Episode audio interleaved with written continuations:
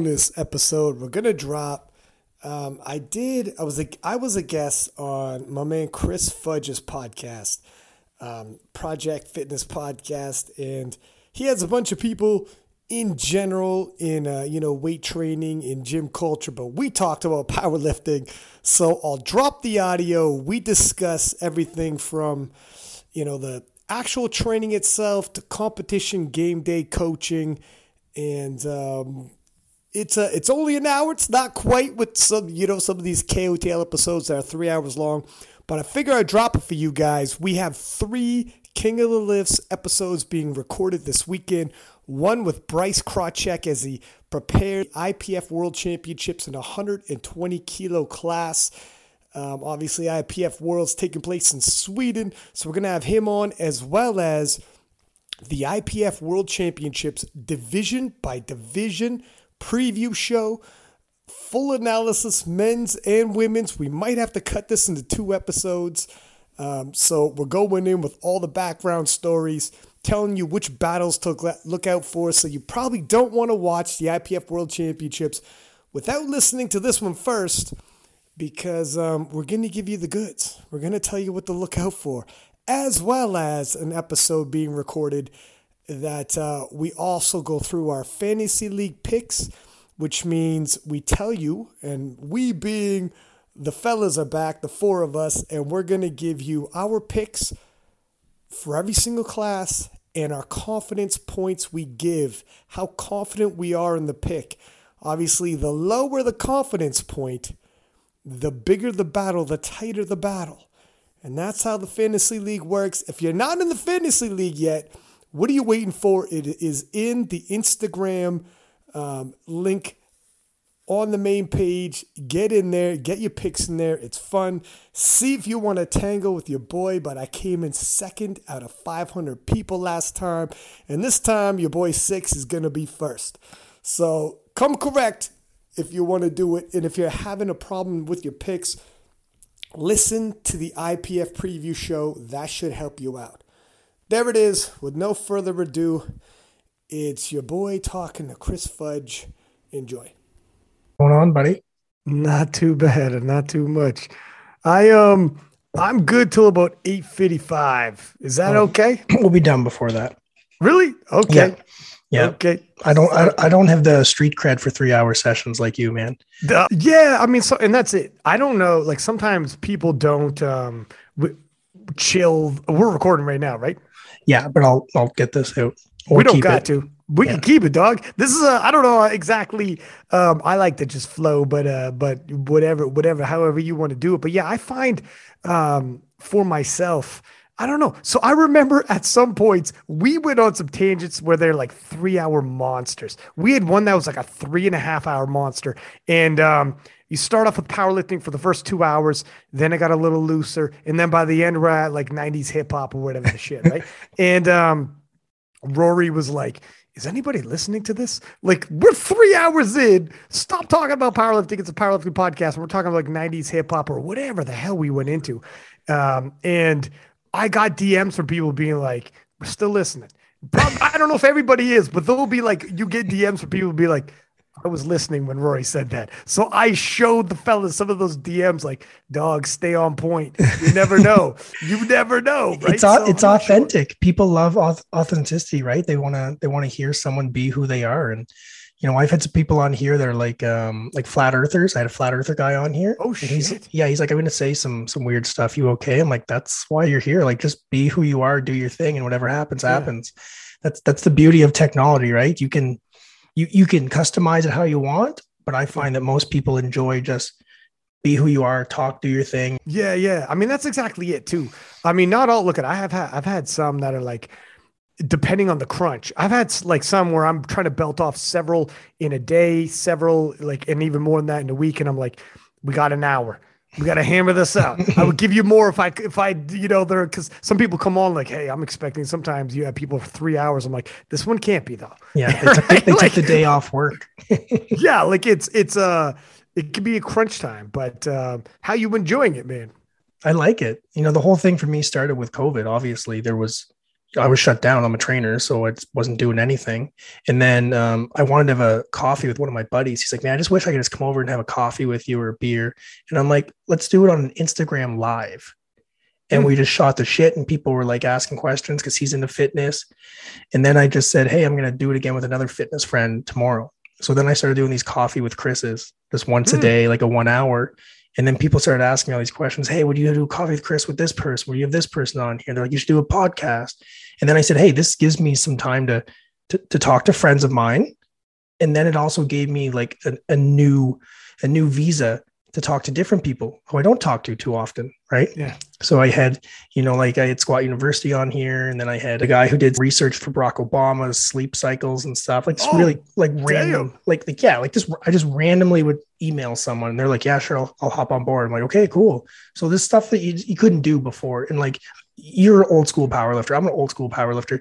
When you want to learn about powerlifting, you got to go to a meet. Like in the day, you have to go to the meet and talk to the guy yeah. you just there was no books, you, you, know, unless you had like a West Side book, that was it.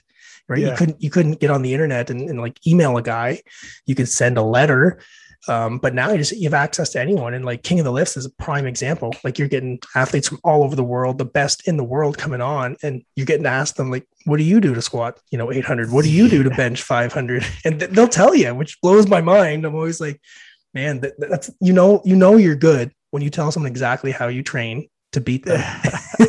Listen, on that though, um, so Taylor Atwood obviously works with the strength guys, and um, they have they're coming out. I don't even know if I'm supposed to be saying all this, but maybe this is an exclusive for your podcast. Then um, they're coming out with a, a, Taylor Atwood signature series program for people to use, and um, before anybody else gets it, I got it and Caffrey, who's also with King of the Lifts, part owner, got it.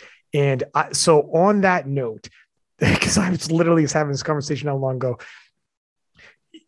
you know, it, it's entirely what Taylor Atwood uh, does, like barometer wise, like in terms of volume, sets, percentages of his one rep max. Um, and it's all on there 12 weeks into a peaking cycle. And so literally they're like, okay, take this, use it if you want. And me and Calf, we are both going to the world championships for Team Canada. Uh, both 83s and I'm, I'm an M1, he's in the open. And it's exactly what you're saying, where, you know, here it is, use it. But me and Calf, we are like, holy shit, is this a lot of work? Like, I mean, listen. okay. So the way it's broken up, they give you the percentages of one rep max for your sets, or you can use RPE. Understand the percentages of the one rep max is what Taylor did. RPE is probably what you're going to have to do to survive. And you might go in there like a pistol, like, I got this, man. But a few weeks in, this is why some of these guys can be like, go ahead and take my program. You might be able to hang with it. But the reason why I'm telling you how I squatted 800 and Taylor's version, not 800, but to your point where some of these guys will come on and tell you is because like replicating this is more than just the knowledge. It will mm. help you. It might, it'll help you, but like there's more to it. So me and Calf, we like six weeks in are messaging each other like this is absolutely insane. I, I messaged Taylor. I'm like, dude, um, some of these workouts are like four hours long, mm-hmm. and he's like, mm-hmm. yes. And I'm, I go, but not like three days a week. I'm like five days a week, though. Like this is a part time. I got a full time job. This is a part time job, and he's like, "Yes." He's like, "Have you seen my total?"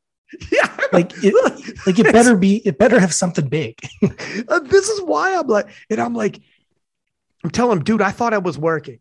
Like I've been with other coaches and done a lot of stuff, and I had like great totals on like for like progress under them. So it wasn't like they were like it was good programming. Some of these people, that's what's so interesting that you'll find out probably the more and more people you talk to is like I don't know, man. Sometimes you get these little mini revelations. You're like, holy freaking smokes. Yeah. Anytime you think you're doing you're doing a lot, someone's always doing more. And then there's yeah. someone doing even more. And then who can do the most usually ends up being the best. I was at um I was at a, a coaching thing once and we had uh it was with the Iron Sisters. We were at the Iron Sisters, and one of the 12 time world bench press champions, her laptop wasn't working. I said, here, use mine to do her presentation. Just put her presentation on there. And then when she loaded up her presentation, she loaded up a couple of files of her training logs, right? And it just stayed. It just stayed. Oh, so that I was a flex. That was a flex on you. I had to look at it. She pretty much left it open. And then I was I was going through it and it was a very similar concept. I was like, here's a female, here's a female whose volume, you know, would crush would crush me, would crush, you know, people on people on gear, but she's just the the outlier that can tolerate it, right? And that's why you're, you know, multiple, you know, over 10 time world champion, the best of the best can do not what the rest of us can. And that's what, so, and that begs the question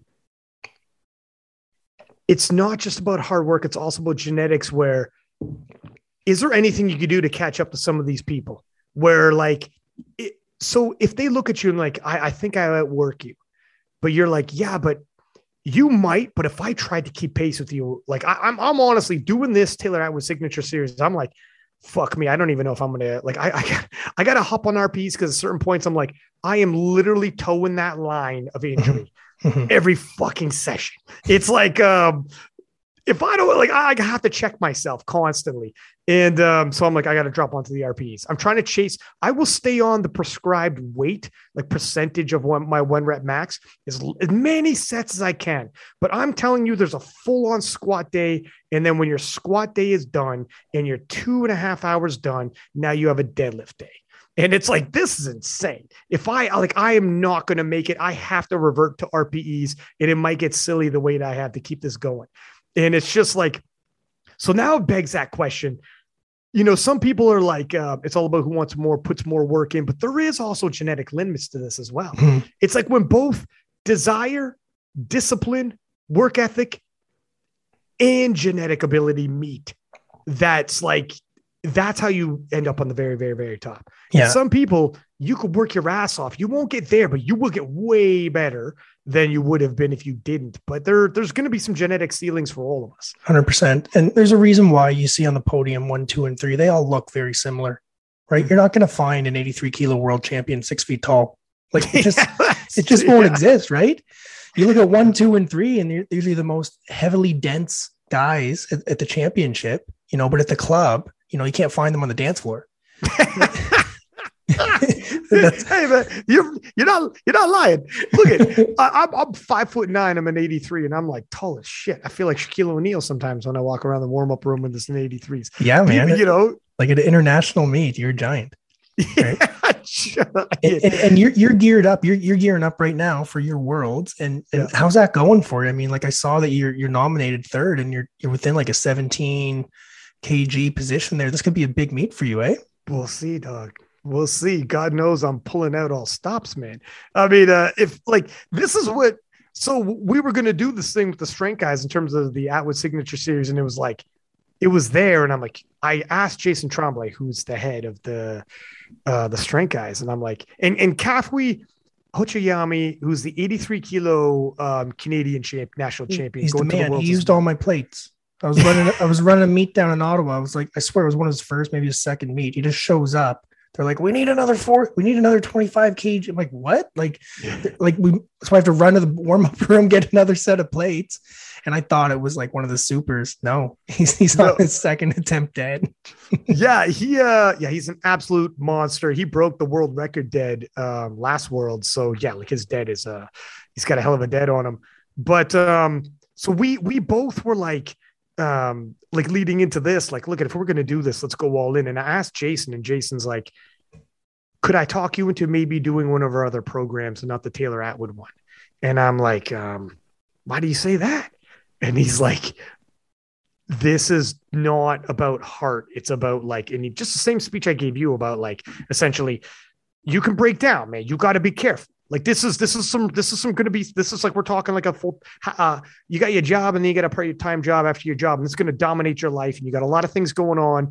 You you know you got the King of this podcast, the whole freaking nine that you got going on in the background, and he's aware of all of the other stuff. Mhm. And he's like, this is a full on commitment. I'm like, man, you just talked me into it, not out.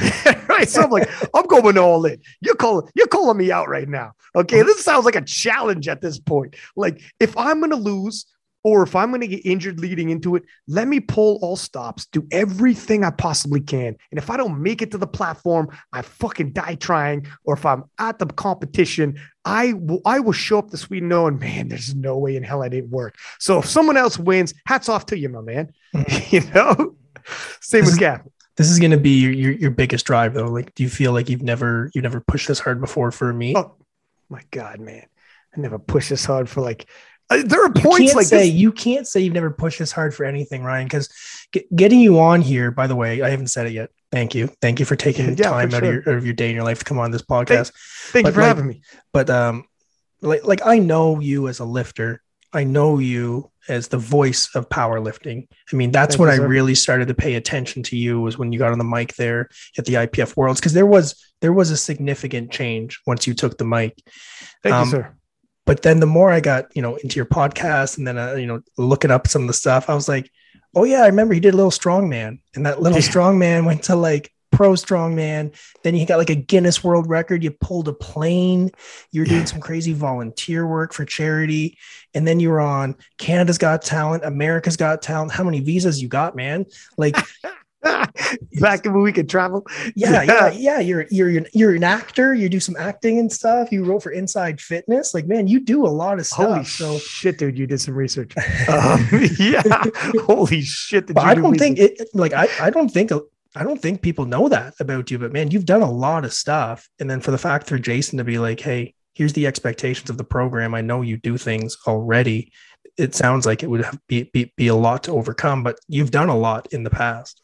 It is um, you know what, when you put it that way, like you're right in that um I guess it's just a little different and it's been a hot minute.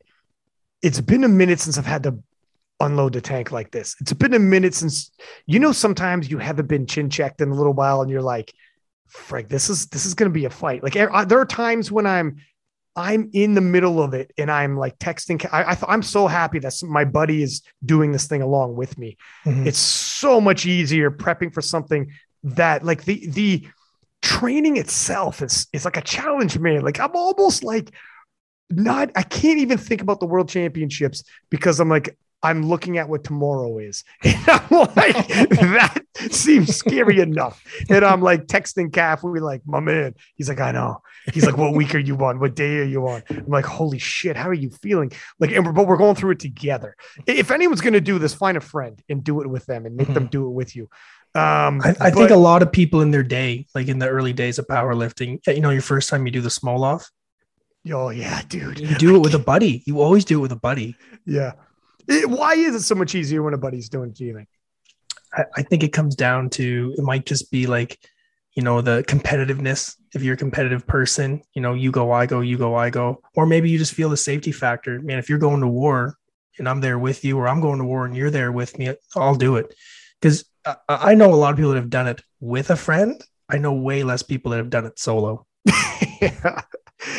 There's something about, and this is straight up human nature everything is easier to endure when you think you're not going through it alone. That's psychology. You might look at me, Calf. We aren't even um, like I haven't because it's like three and a half hours, I'd rather do this from home or like a four hour workout session. I'm not, I don't want to be at the gym for four hours. Here's another thing I noticed. I'm actually thinking about going to the gym for like half, go, going home for, I got to split this thing in half, man. This, this is like too big this session. I can't be at the gym for like four hours. It would kill me when I'm at the gym and um, some people come in, work up beside me. Some people leave. Some new people come in, work up beside me. Then they leave. And I'm like, if a third person comes and goes while I'm still here, it starts wearing on you psychologically. Like, how long have I been here, man? It's like prison. Like, it starts becoming like I'm the I'm the lifer. Where other guys the, are doing five years half hours. You're marking yeah. on the wall that every a line for every 30 minutes. it makes it worse. That's a good analogy. Whereas, um, but so it's not even though, not even like he's physically with me, but there is something to the point of, and everybody has this when so, when you know you're not alone with this. That's what people do not to get deep, but that's what people do when like whatever you're suffering. If you when you get told like you're not alone, other people have dealt with this, it makes it easier. But there is something even with challenges where you know like somebody else is grinding, doing the exact same you're doing thing you're doing, and you check up on them, they check up on you, and you're like, where are you at? I'm at three hours left. I'm three hours deep. Sorry, I got an hour left. Let's keep, let's keep it moving. You're like, all right, Mhm. good. You still in? You uh, tomorrow? How you went? You, how's your back? How's your hammies? How you? I'm still in, man. I'm still grinding. I'm still pushing. Well, so am I. Good. Mhm. You, you're not quitting. Ah, I'm not quitting because Yeah. both of us in. I ain't. I'm not bailing. You know, Hundred let's, let's, percent. let's get this through. There's something about that psychologically. Well, man, you one of the one of my favorite quotes that I heard you say before was, "When life gets heavy, don't ask for the load to be lighter. Ask for the strength to keep moving forward." Yeah, there it is. That's deep. That's deep, deep, Ryan. man. That's deep, man. Well, it's true. Um, because gravity doesn't give a shit. Gravity will not care. You have a tough day, you have what you have to adjust. Um, it it so when you show up to that to the weight room or the platform or whatever it is, like all the excuses. When you show up on the platform, it doesn't matter what your weight cut was, doesn't matter time zone change, doesn't matter how you slept, doesn't matter everything that went wrong for you. Gravity stays the same. It's very consistent. You got 250 kilos on your back, in your hands, or whatever it is. It's going to be 250 kilos, love. So you better figure it out. You know, so you can't ask for that thing to be lighter. You better be stronger. Pull yourself together, right? That's a it. weightlifter's mentality, which Yeah. helps in life. It Yeah. helps in life in general. It's so funny because like powerlifting is an individual sport, but everything you just mentioned here, like it sounds like you, when you got your buddy doing it with you, you know, now it's a team team sport, right? You know what? I've I've, I've done interviews with people um, like previously before podcasting stuff was mostly uh, traditional media, and this is back like when I was doing like the Canada's Got Talent, and um, and I had a I was on a reality TV show for a stint, and um, they they would talk. I was on there as a powerlifter slash strongman, so they, they would be normal media people who had no idea about powerlifting, right? So the Mhm. questions are like, "Oh, you chose an individual sport. Why is that psychologically? Is that like a?" and I'm like, I would tell them like, I would be. This is when I was in the gym every day, like before the COVID situation. But Mhm. I'm like, man, I no, no. Do you like? Are you like being alone? Are you introvert? And I'm like, fuck, I could not be less of an introvert, my man. Like, I love talking, love talking to people. I'm not a shy guy, but they're just, you know, trying to piece piece the story together for themselves, right?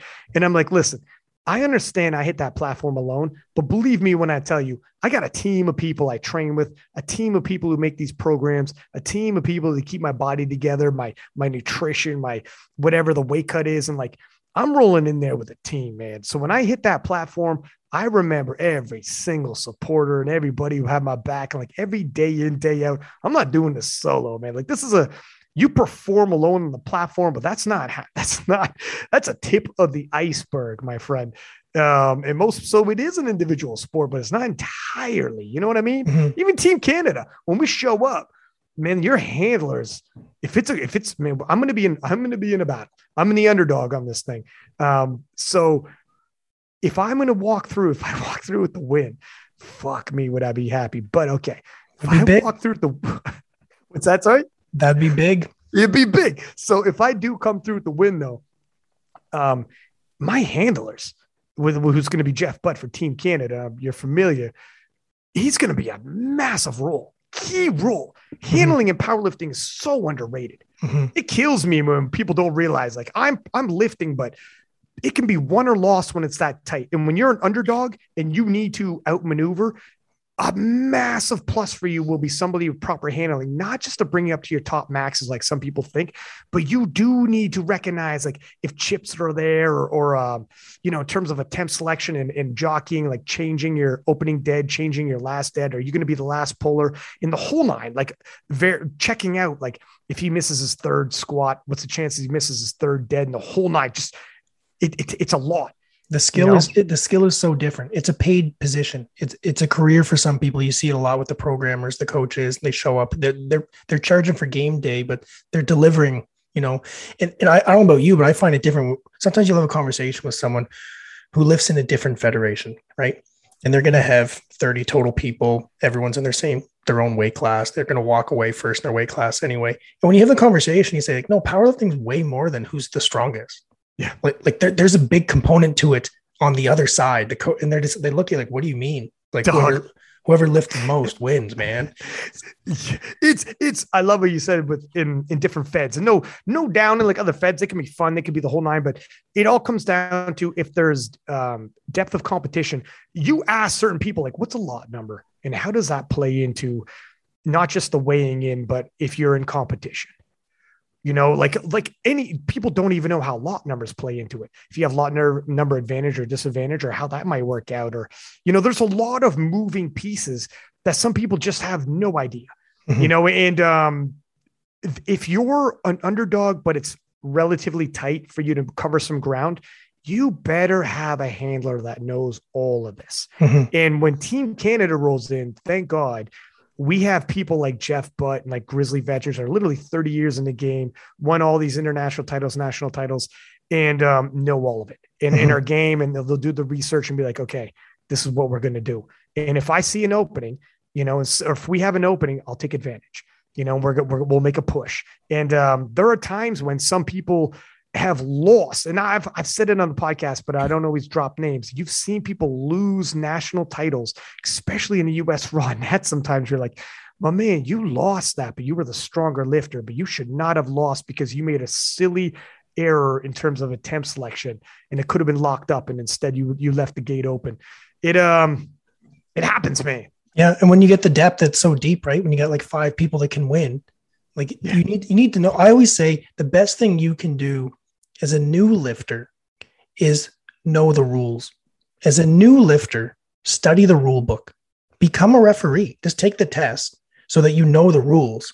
So right off the bat, you're way more equipped with the side that other new lifters are not and they're hmm. relying on other people, right? When you have that in your back pocket, you can have conversations with people who know that side of the sport, they know that side of the game. And then you can even advocate for yourself when you see something, you know, an injustice on a rack height, and you know, an issue, an error here or there, you point something out to the referee. As a as a lifter, you then have some autonomy as well to have those conversations. For sure, you've got to get a good handler, you've got to get a good coach to help you in those situations. But, you know, I, I can drive a car. I have a license. I can drive a truck. I can drive a lot of different things, but I wouldn't want to just pass my written test and never step foot in a vehicle and then jump in, right? Like you want to be yeah. able to handle yourself at, at some point.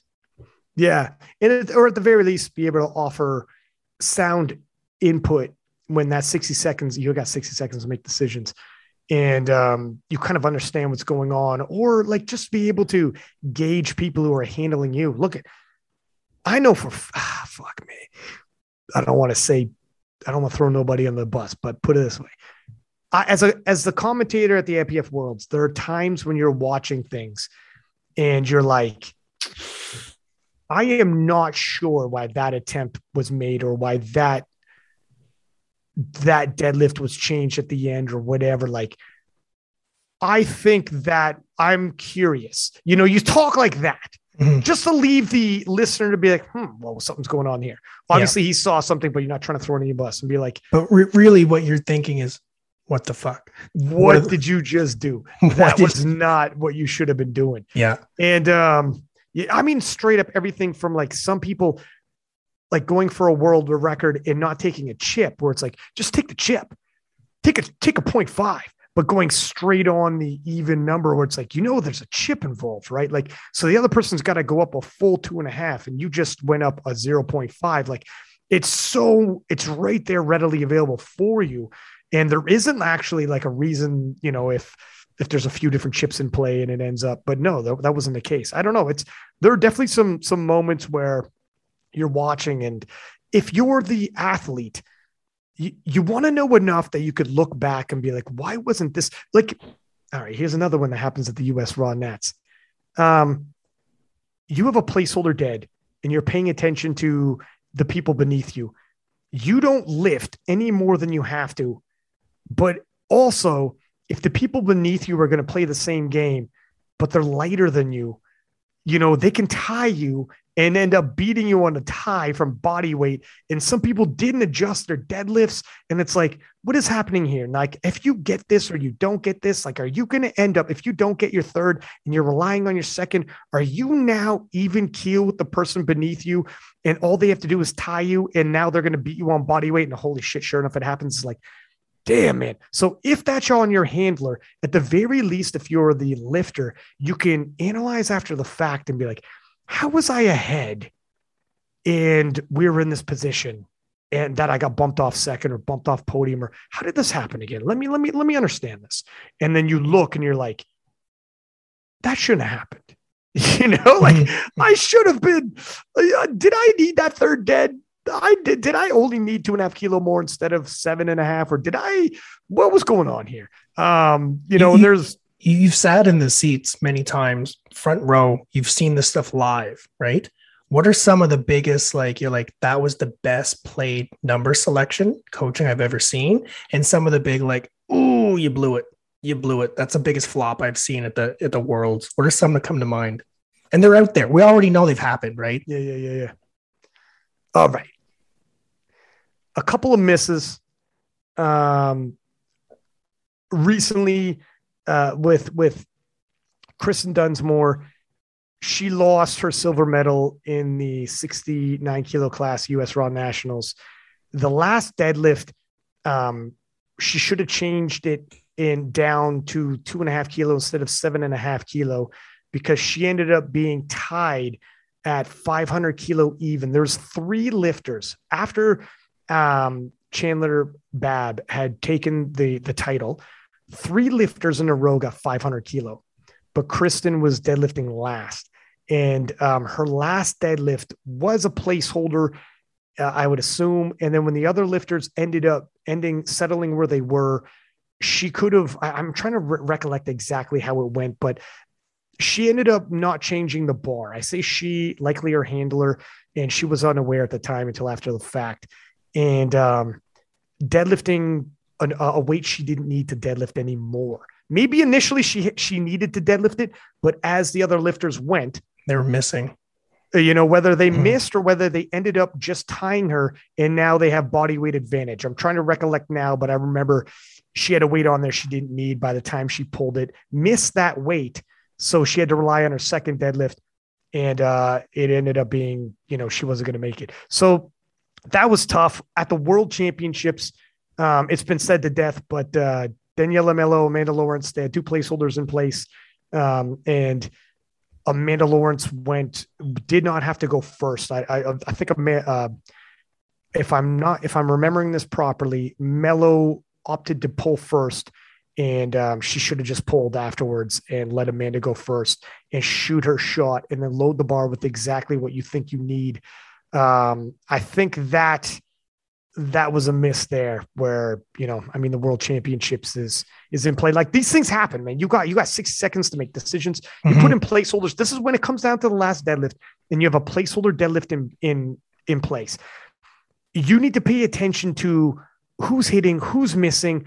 If they missed where's their total at now? If if they missed and their total ends up equaling yours do they advantage on the body weight? Because you can't equal um, and then if they hit, you want to load the bar with no more than exactly what you need. So if you have body weight advantage on them, make your total tie their total. You beat them on body weight. If you're heavier, make your total be slightly more. If you have to go up two and a half kilo, whatever it is, and you got to pay attention. It's that last deadlift when you have the placeholder in place. If you're playing that game with a placeholder and you're watching what happens, and if you're if they're deadlifting before you, don't give up that advantage. And if I remember properly, it's been a couple years, forgive me. I believe that's what Daniela Melo gave up at the Worlds, where um, Lawrence was going to dead before her because she was she was a um, Melo was afterwards leading it in terms of the deads, and instead she opted to go first. Where it's like you, I, I don't think you should have gave up that advantage. Um, and it is what it is. Mm-hmm. And, and look at man, I'm not shitting on nobody accidents happen. I've made accidents. Nobody's in this game from beginning to end and hasn't made a blunder. Like, fuck me, I think 100%. I missed the ball. Brett mm-hmm. Gibbs also in 2017.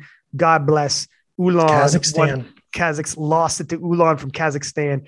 And that was a blunder with the with the calls and and even the greats, man. I'm not going to mm-hmm. drop names, but some of the greatest, some of the handlers of the people I'm talking about are the greatest of the great that I have tons of respect for. Mm-hmm. Um, tons of respect for these individuals everybody, if they can make mistakes, everybody can. So if you're listening to this and you're like, fuck me, I was handling a buddy at local meet, and you're like, oh, you know, you might have dropped the ball with a couple things here and there, and you took it, take it as a learning experience.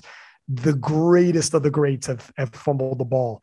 Mm-hmm. Um, so it is what it is. I remember one time at a Canadian Nationals after Nationals, one of our coaches who coached Eric Willis to his gold, right? Remember Willis? Yeah, of course. Yeah. And they, they That's the first goal ever for Canada. That's right. In the That- open. in the open men, yeah.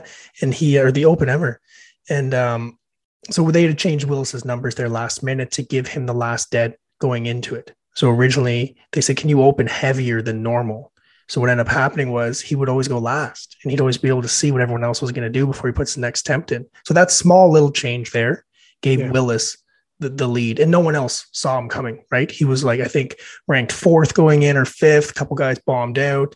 Then he just pulled out of nowhere because he's a stupid deadlifter won the world championship. It was Yeah. Avi. Avi made those those calls, those changes. I, I remember Avi was like 2012 or 13 were Canadian nationals. And I don't even remember who he was coaching. We were in a room of people afterwards, like in a hotel room, and he was really beat up on himself. And he kept saying, like, apologizing to the person, something along the lines of like, I didn't peak you right. It's my fault. I didn't peak. And he's he's coach, right? He's like, I didn't peak you right. That's my bad. That's all my bad. But he's taking the blame. He's taking the ownership, right? Yeah. And he didn't even do lifting. Someone else did lifting. And then you fast forward, you know, nine years later, and he's behind the scenes coaching like the first Canada world champion. Avi is an absolute genius when it comes to handling. Um, I've had people on the podcast like Rory Lynch does a lot of co-hosting, and he's done you know coached at the like handling wise. He coaches as well for programming, but at the World Championships in some massive battles like Brett Gibbs when Brett's against like Russel Orhii and whatnot. So he's been in the toppest of the top the Mhm. World Championships with the biggest of the hype showdowns. And um, he was saying how Avi is, he would literally, at the end of the competitions, they would write reports stating what attempts, where were, where were we going into the meet? What attempts did I select? What attempts did the opposition select? And then analyze it and decide were those the proper attempts and then hand in the report. And I believe Avi even would review them because I know he would look to Avi as a mentor and they would have discussions on mm-hmm. handling. Like, you know, some people look over programming. People who take handling to that point literally write reports on their handling job to review afterwards and be like, hmm, if this is a chessboard, why did I make that one decision on the second deadlift? Could I have taken the lead on deads, held it? So now when it gets to the third deads, he's going before me and I see what he's going to go. Or could I have even had my foot on the neck and closed the show there? Could I have forced his hand to pull something like, hmm, I wonder. Like there, there are some moments where it's like you could have closed the door on this individual in the second dance, but you let it, you let him breathe a little. Mhm. And now it's uh, like there, it depends on how it all shakes up, right? But um, It's high level is- performance, man. That's that's Yeah. high level performers reflect and, and in anything.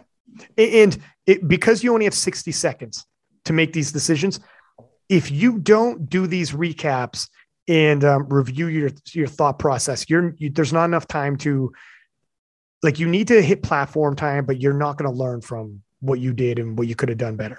Mhm. You just won't, man.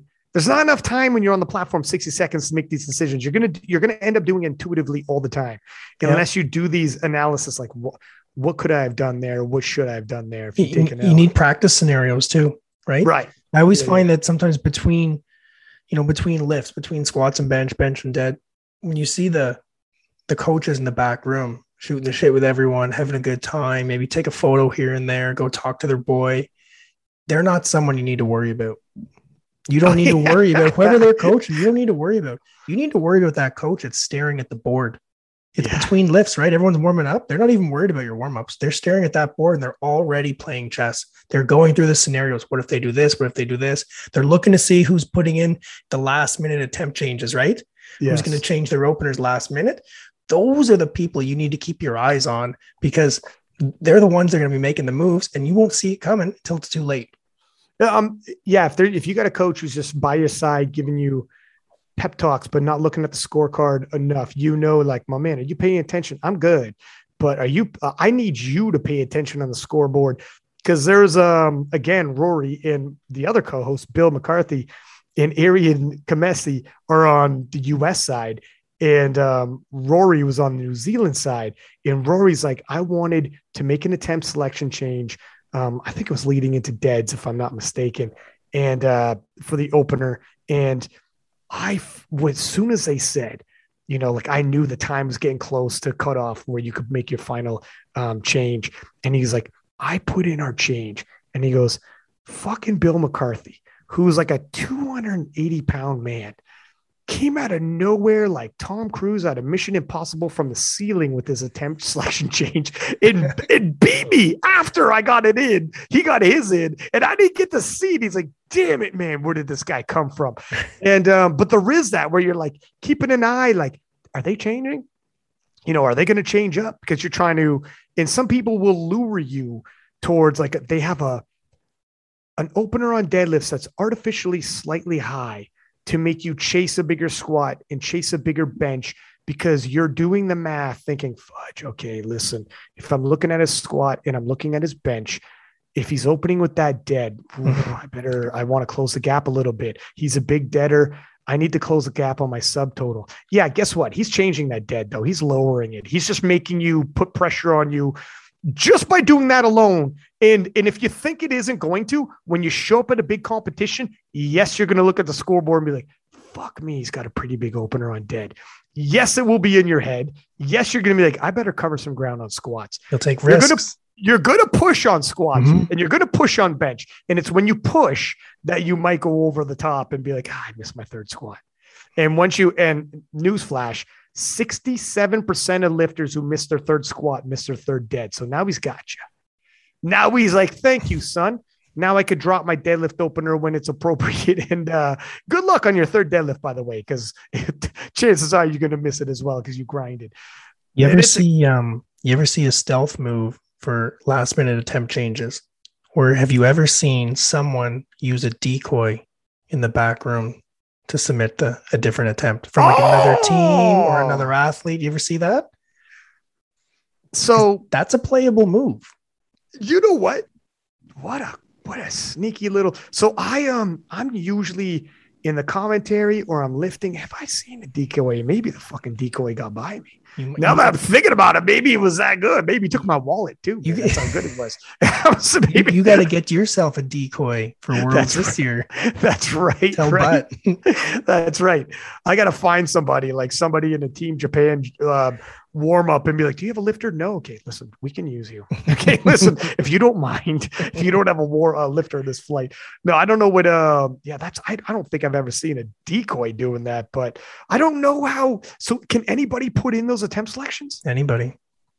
Holy freaking smokes, my man! Man, we, we just set a new standard. You're going to see no coaches putting in attempts now.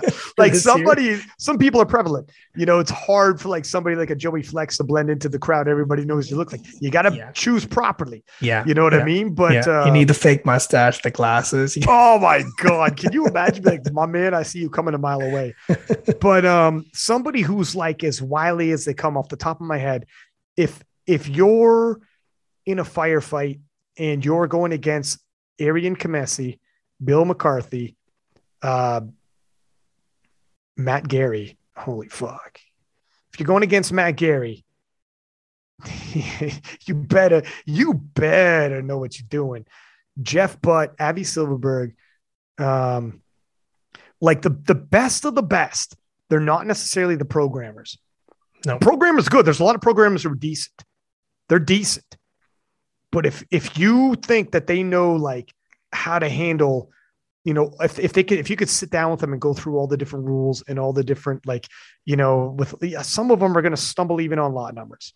Okay, how that works again and refresh some of these guys are absolute killers where okay look at if you got by far the stronger person okay there's not much they can do about it they can't make their lifter stronger day of Mhm. but if it's a battle if it's tight that could be all she wrote for you Could you imagine this? Last year or before COVID, WPC and 100% Raw, they combined for their worlds. It was down in um, Alberta, right?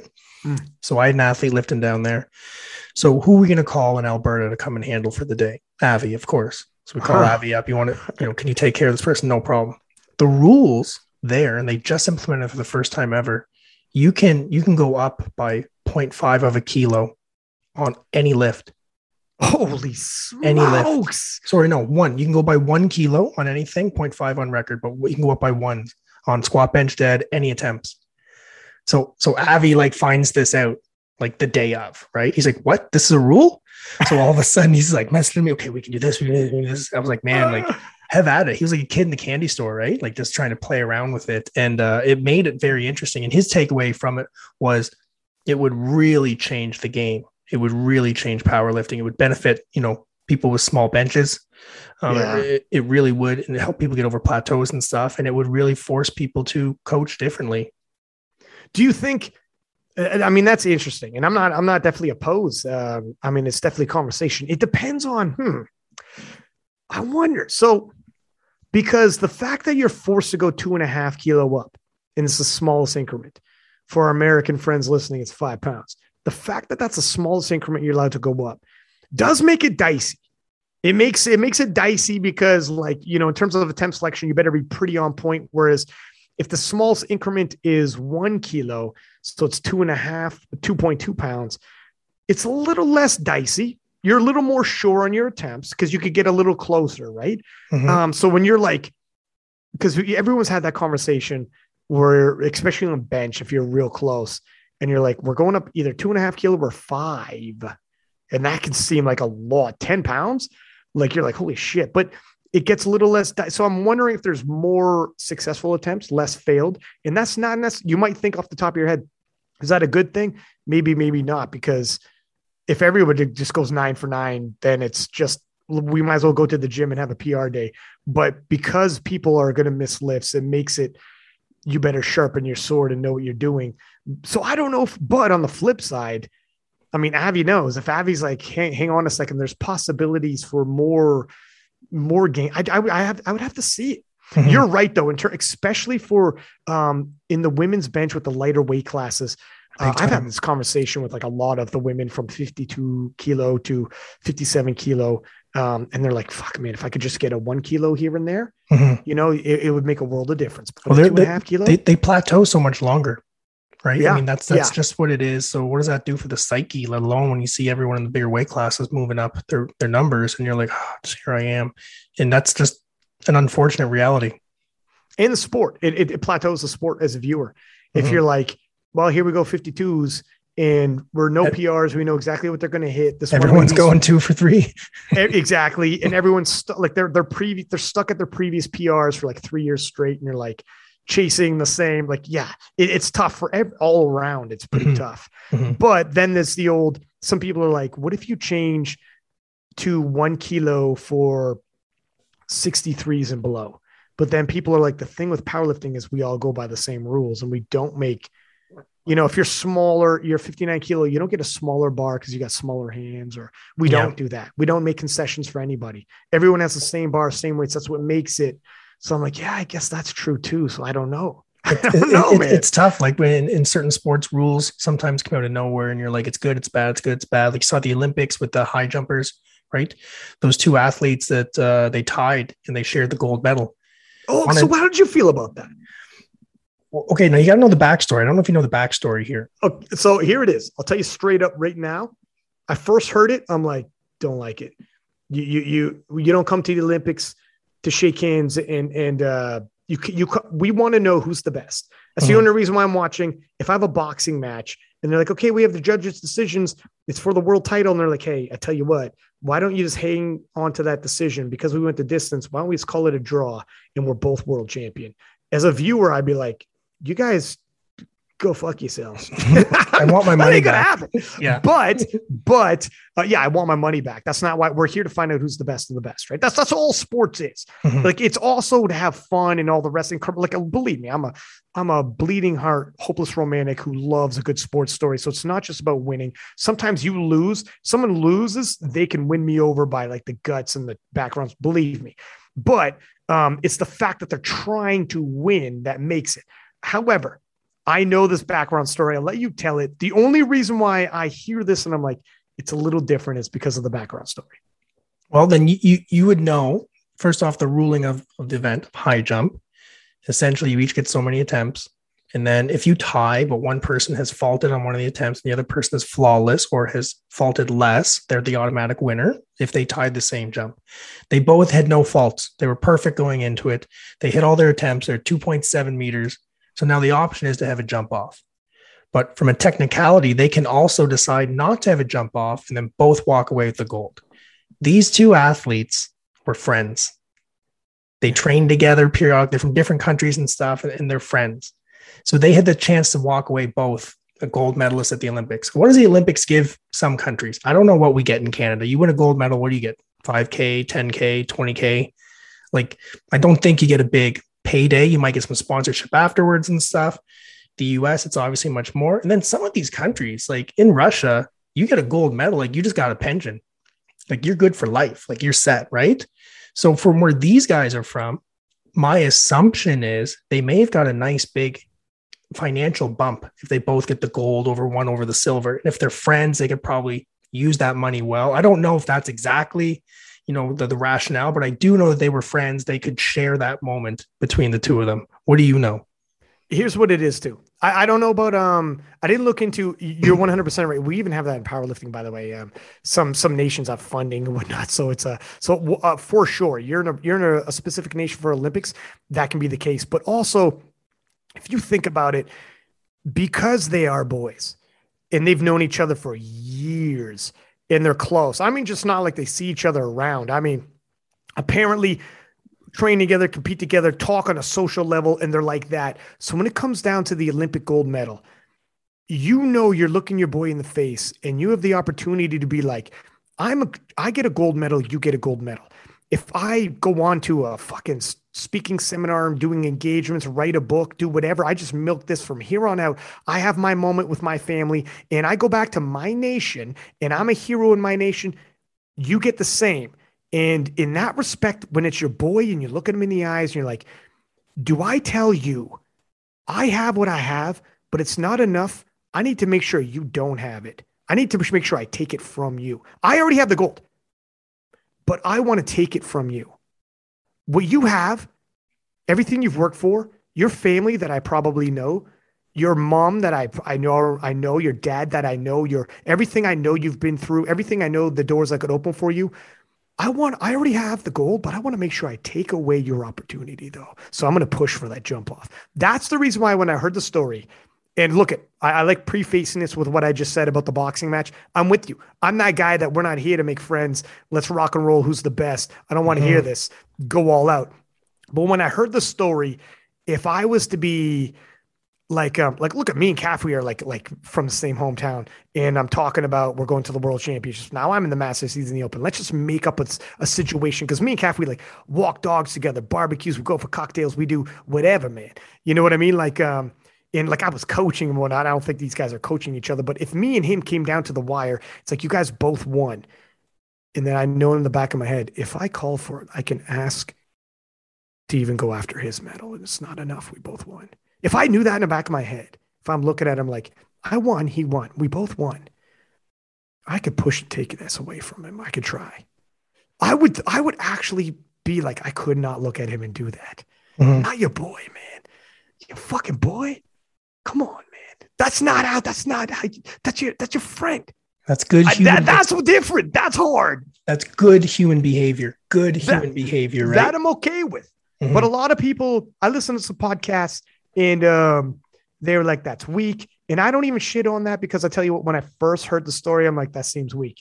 Because I didn't know the background. I'm like, are the these just two dudes? Are the these same just... thing? I'm like, they probably don't even speak the same language, and they're just gonna walk away with the gold. So yeah, they say exactly. they have it. Yeah, I thought. They, imagine they don't even speak the same language. They've never met before in their life, and I'm like, look at me, you had an out and you took the feel good story to sell to us because you didn't want to jump off, because you didn't want to look behind that door, because you got doubt in yourself. That's how I was thinking initially.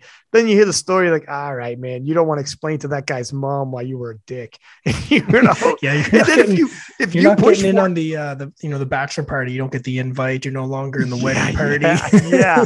They're like, hey, guess what? Did your life blow up? You do that speaking engagements and the whole nine? Yeah, I didn't though. Huh? Yeah. I went back to the the factory and ah, life's. I hope your kids are good. They're yeah. eating good. But Adidas, my, Adidas dropped me. I'm working at McDonald's. yeah, exactly. but hey, you're doing good though, huh? That's good. That's good. Yeah, that's tough, man. Ryan, I, I know your time is very valuable, and I appreciate you coming on the podcast here today just to shoot the shit. Um, I wish you all the best of luck here, Worlds. I'll be I'll be cheering you on. Um, it'll be interesting to hear someone commentating for you. You know, differently because Oh, huh? you're you're always on the mic. Who who do you think's Yeah. going to be in the chair when you're uplifting? You know what? So the IPF now has um so me and and Gary Williams are the like like official guys and then they rotate some color commentary which is always like an athlete or coach actually no I shouldn't say um uh an athlete it's either an athlete or a coach so you in commentary you have the lead and you have the color commentary which means athlete or coach former athlete or coach and historically speaking the lead is uh, someone in broadcasting. So I had like media. So they said, okay, now you're lead. And I think Gary did as well. So um, they have us too. Usually we're side by side. And then, um, so I almost guarantee it's going to be Gary and then somebody else. Who it is, I don't know. I hope it's somebody dope. I hope it's uh, like, I don't know. I don't know, man. You don't Ray want like an Williams is there. You don't want like Mike Tyson up there. Oh my God. All over the mic. You have no idea what he's saying. I would take it. I would take it in a heartbeat. but um, yeah, man. I mean, look at this. This time, like we're getting close to an hour, but this flew by quick, my man. it did. We uh, we're gonna have to do it again. I'd love This that. was- this was this was a little too quick. I, I would love that. And um, uh, j- j- just lastly, here, your King of Lifts podcast is massive, blown up, three hour shows. People Thank still sir. listen to them. I'm, I'm a Thank huge sir. fan myself. Who's big? What's next? You know, in the next month or so, what can we expect on the show? Well, we are actually rolling into the IPF world, so um, we're doing like the IPF Worlds roster. We're focusing on that big time because obviously, like that's the biggest powerlifting competition in the sport, right? So. Mhm. o- o- all the big names on the IPF World Championship roster, whether it's leading into and we're trying to get some people we haven't had already, or because I'll be in Sweden, um, getting them live in person. So won't just be by Zoom. Yeah, my man. Excited about that. Live in person after they win. And um, I did that. I think I, I did that last time when Jezza won, and you can Mhm. never get Jezza because the Wi-Fi in that There's, room is like there's none on that island. there's none, dog. There's like there's like none. So um, when I got Jezza and I got one of his his handlers um, that speaks English, I literally walked up to his crew and I'm like, anybody speak English here? You you English English English? And then one dude rose his hand because they knew what I was looking for interpreter. So some of them might have, but they're probably a little shy. Like, yeah. and the one guy's like, I'll do it. And I'm like, yeah. Jezza. You come into a side room with me real quick. He just won the world championship, sweaty and all. And I'm like, He thought he was man- getting drug tested. yeah. he's like, yeah, exactly. He's got his, he's got exactly. We move in there. He's taking his pants off and whoa, whoa, whoa, whoa, whoa. Um, Microphone. Put this yeah, on. like Mike, Mike up, my man. No, and then um, he knew, and he was like, "Yes, dude," because I was like, "This is never gonna happen again, my man. You're never gonna have Wi-Fi again. Let's do it." But um, after that, even if I do like 20 minutes with somebody right after they win, and we do a little, uh, do a little something, something in person. I'll put a request if it's possible. Sergey Fedosienko. Oh shit! Fedosienko, Yeah, his. English, his English is broken. You know, I've, I've chatted with him before, but he always has an interpreter and stuff. And he is just, you know, he's the goat amongst goats that no one knows of. No one know, like a lot of people don't know, but he's just been so dominant and so long, and he's super humble. He's super humble, believe it or not. The guy's got like Fair. 18 championships, world titles. I'll um yeah, I want to try to honestly I want to try even if I get just five, ten minutes with somebody right after they win. I'll pull them aside and like, do I got five or ten with you, please?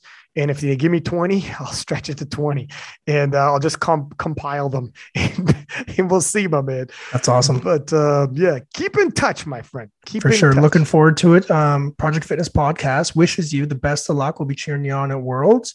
And I can't wait to hear those episodes. Thank you so much for your time today, Ryan. You bet, buddy. Of course. Take Talk care, to you later. Bye, man. See ya. Never stop learning because life never stops teaching. If you've learned at least one thing from this podcast and your mission is to help other people, please share this podcast with them. And a reminder